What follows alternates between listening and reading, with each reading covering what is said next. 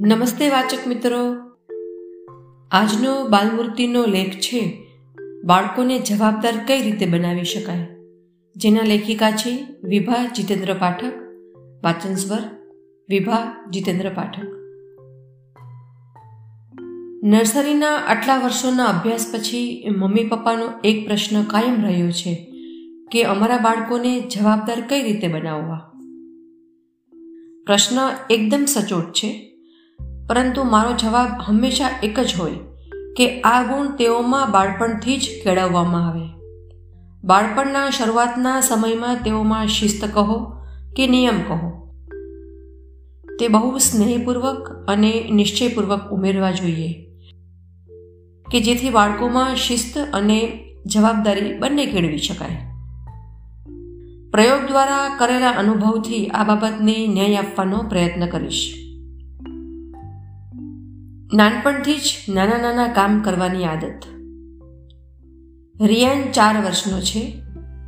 એક દિવસ તેના ઘરે મહેમાન આવ્યા.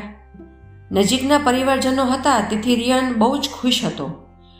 થોડી વાતચીત પછી પલ્લવીબહેન પાણી લાવવા માટે ઊભા થયા.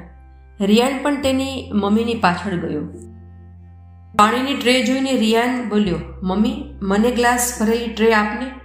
આજે હું મહેમાનોને પાણી આપીશ. મમ્મીએ રાજી થઈને પાણીની ટ્રે આપી. રિયાને ધીમે ધીમે ટ્રે પકડીને બધા મહેમાનોને પાણી આપ્યું. પલ્લવીબહેને હા પાડી ને બહુ સારું કામ કર્યું. પરંતુ રિયાનના ચહેરા ઉપર અદ્ભુત આનંદ હતો. આ પ્રયોગ કરવાથી આત્મવિશ્વાસ તો વધે છે અને સાથે સાથે જવાબદારી પણ. બીજું કે શાકભાજી કે બીજી નાની નાની ખરીદીમાં બાળકોને સાથે રાખીએ. સાત વર્ષના મલ્હારને શોપિંગ મોલમાં જવાનો ભારે શોખ. પરંતુ મમ્મી તેને કોઈ દિવસ સાથે ન લઈ જાય. કારણ શું? કારણ એ જ કે મોલમાં જઈને ભાઈ કામ વગરની ન જોઈતી વસ્તુથી ટોલી ભરી દે. મમ્મી સમજાવીને અમુક વસ્તુઓ કાઢી નાખે તો ક્યારેક એમાંથી અમુક વસ્તુઓ અપાવવી પણ પડે. એક દિવસ મને એના મમ્મી મોલમાં મળી ગયા. વાત વાતમાં અવનીબેન બોલ્યા કે આ બાબતને કઈ રીતે સુધારી શકાય? મેં એમને કહ્યું કે સૌપ્રથમ તો જ્યારે બાળક માગણી કરે, ત્યારે તરત જ વસ્તુઓ અપાવવાને બદલે નક્કી કરેલા અમુક સમયના અંતરે તેને ગમતી વસ્તુઓ અપાવો.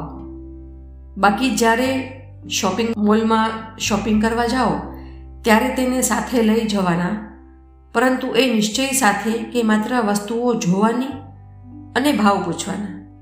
એ જ કામ કરવાનું છે. આને વિન્ડો શોપિંગ પણ કહી શકાય. અમુક વાતો બાળકો અને મમ્મી પપ્પા વચ્ચે પહેલાંથી જ સ્પષ્ટ થઈ જવી જોઈએ કે જેથી જાહેરમાં બાળકો સાથે કારણ વગરની દલીલ થાય જ નહીં. બીજું કે જ્યારે શાકભાજી લેવા જાઓ, ત્યારે શાકભાજી પસંદ કરવાની તોલ માપમાં શાકભાજી મૂકવાની કે થોડા પૈસા આપવાની જવાબદારી પણ સોંપી શકાય.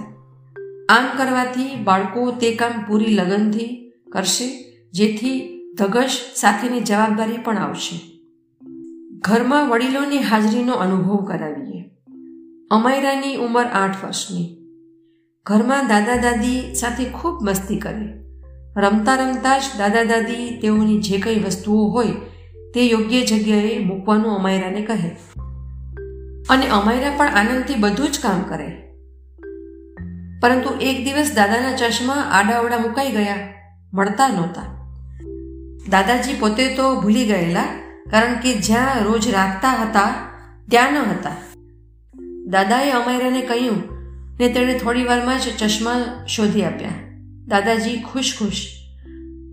કુશાગ્ર યાદશક્તિ સાથેની જવાબદારી પણ અચૂક આવે છે. બાળકોને એકબીજાના ઘરે રમવા મોકલો. ચાર વર્ષની વિયાના. એના મમ્મીની એક જ ફરિયાદ કે તે કોઈ સાથે ભળતી નથી, કે કોઈ સાથે રમતી નથી. ઘરમાં પણ મારી પાછળ પાછળ ફર્યા કરે. અને ઘેર કોઈ આવે ત્યારે શાંતિથી સોફા પર બેસવાનું પસંદ કરે. તેમના મમ્મીને કહ્યું કે તેને નજીકના તેના ફ્રેન્ડ્સના ઘરે રમવા મોકલો. તમે પણ થોડા દિવસ તેની સાથે જાઓ. એ લોકો સાથે રમો, વાતો કરો, વાર્તા સંભળાવો, મજાના ગીત ગાઓ. તેને ગમતા રમકડા કે પુસ્તકો લઈને મોકલો. આમ કરવાથી સામાજિક વિકાસ તો અવશ્ય થશે જ, પરંતુ તેનામાં પોતાની રીતે રમવાની જવાબદારી આવશે. સાથે સાથે યાદ રાખીને પોતાના રમકડા કે પુસ્તકો ઘરે લઈ આવવાની જવાબદારી પણ આવશે. પોતાના રૂમને જાતે જ સાફ કરવાની આદત. આ બહુ મહત્વનો મુદ્દો છે. કારણ કે આજકાલ બધા બાળકો માટે નાનપણથી અલગ રૂમની સુવિધા હોય છે. પરંતુ દરેક મમ્મી પપ્પાની સામાન્ય ફરિયાદ શું? કે બાળકો પોતાના રૂમને જરા પણ ગોઠવેલો રાખતા નથી? સ્વાભાવિક છે કે ઠેકાણે ન મૂકેલી વસ્તુઓ જોઈએ ત્યારે મળતી નથી? વેદ અને વિહા બંનેની ઉંમર દસ વર્ષની. બેઉ સાથે રમે, પોતપોતાની વસ્તુઓ શેર પણ કરે. રમી લીધા પછી વિહા હંમેશા પોતાના રમકડા કે બીજી રમતો જાતે જ જગ્યાએ ગોઠવી દે. જ્યારે વેદ આ બધું જેમ તેમ રાખીને બીજી રમતો રમવા માંડે અને રૂમ છોડીને જતો રહે. વિહા હંમેશા મમ્મીને કહે કે, મમ્મી, ભાઈની વસ્તુઓ પણ મારે જ ઠેકાણે રાખવી પડે છે. મમ્મીએ તરત જ જવાબ આપ્યો કે હું તેને સમજાવીશ. મમ્મીએ તેને પ્રેમથી સમજાવ્યું, પરંતુ જોઈએ તેવું પરિણામ ન આવ્યું. છેવટે એક પ્રયોગ કર્યો. રૂમ વ્યવસ્થિત કરવાનું કામ વારાફરતી કરવું એવું નક્કી થયું. બંને ભાઈ બહેન સહમત થયા. થોડા દિવસ એમ ચાલ્યું, પરંતુ એક દિવસ મમ્મીએ જોયું કે બંને ભાઈ બહેન સંપીને રૂમ સાફ કરતા હતા અને એકબીજાની વસ્તુઓ ગોઠવતા હતા. એકબીજા સાથે અનુકૂળ થઈને કામ કરવાની આદત સાથેની જવાબદારી આવે છે. તેથી વિશેષ બીજું શું જોઈએ? પૈસા બચાવવાની આદત.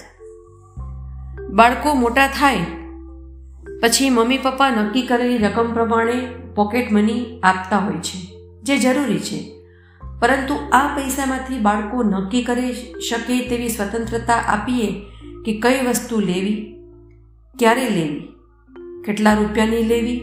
અને ખાસ કરીને તે વસ્તુની તેમને અત્યારે ખરેખર જરૂર છે કે નહીં?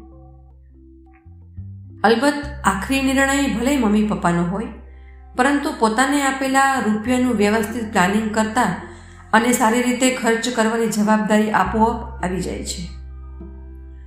અહીં લખેલા મારા અનુભવો મેં જાતે પણ કર્યા છે. અને ઘણા મમ્મી પપ્પાને પણ કરાવેલા છે. તો આવી ઘણી નાની નાની બાબતો બાળકોના જીવનમાં અપનાવીએ, તો બાળકો પોતાના માટે, પરિવાર માટે અને રાષ્ટ્ર માટે સફળ અને શ્રેષ્ઠ જવાબદાર વ્યક્તિ પુરવાર થઈ શકે છે. એમાં કોઈ સંદેહ નથી. આભાર. ધન્યવાદ.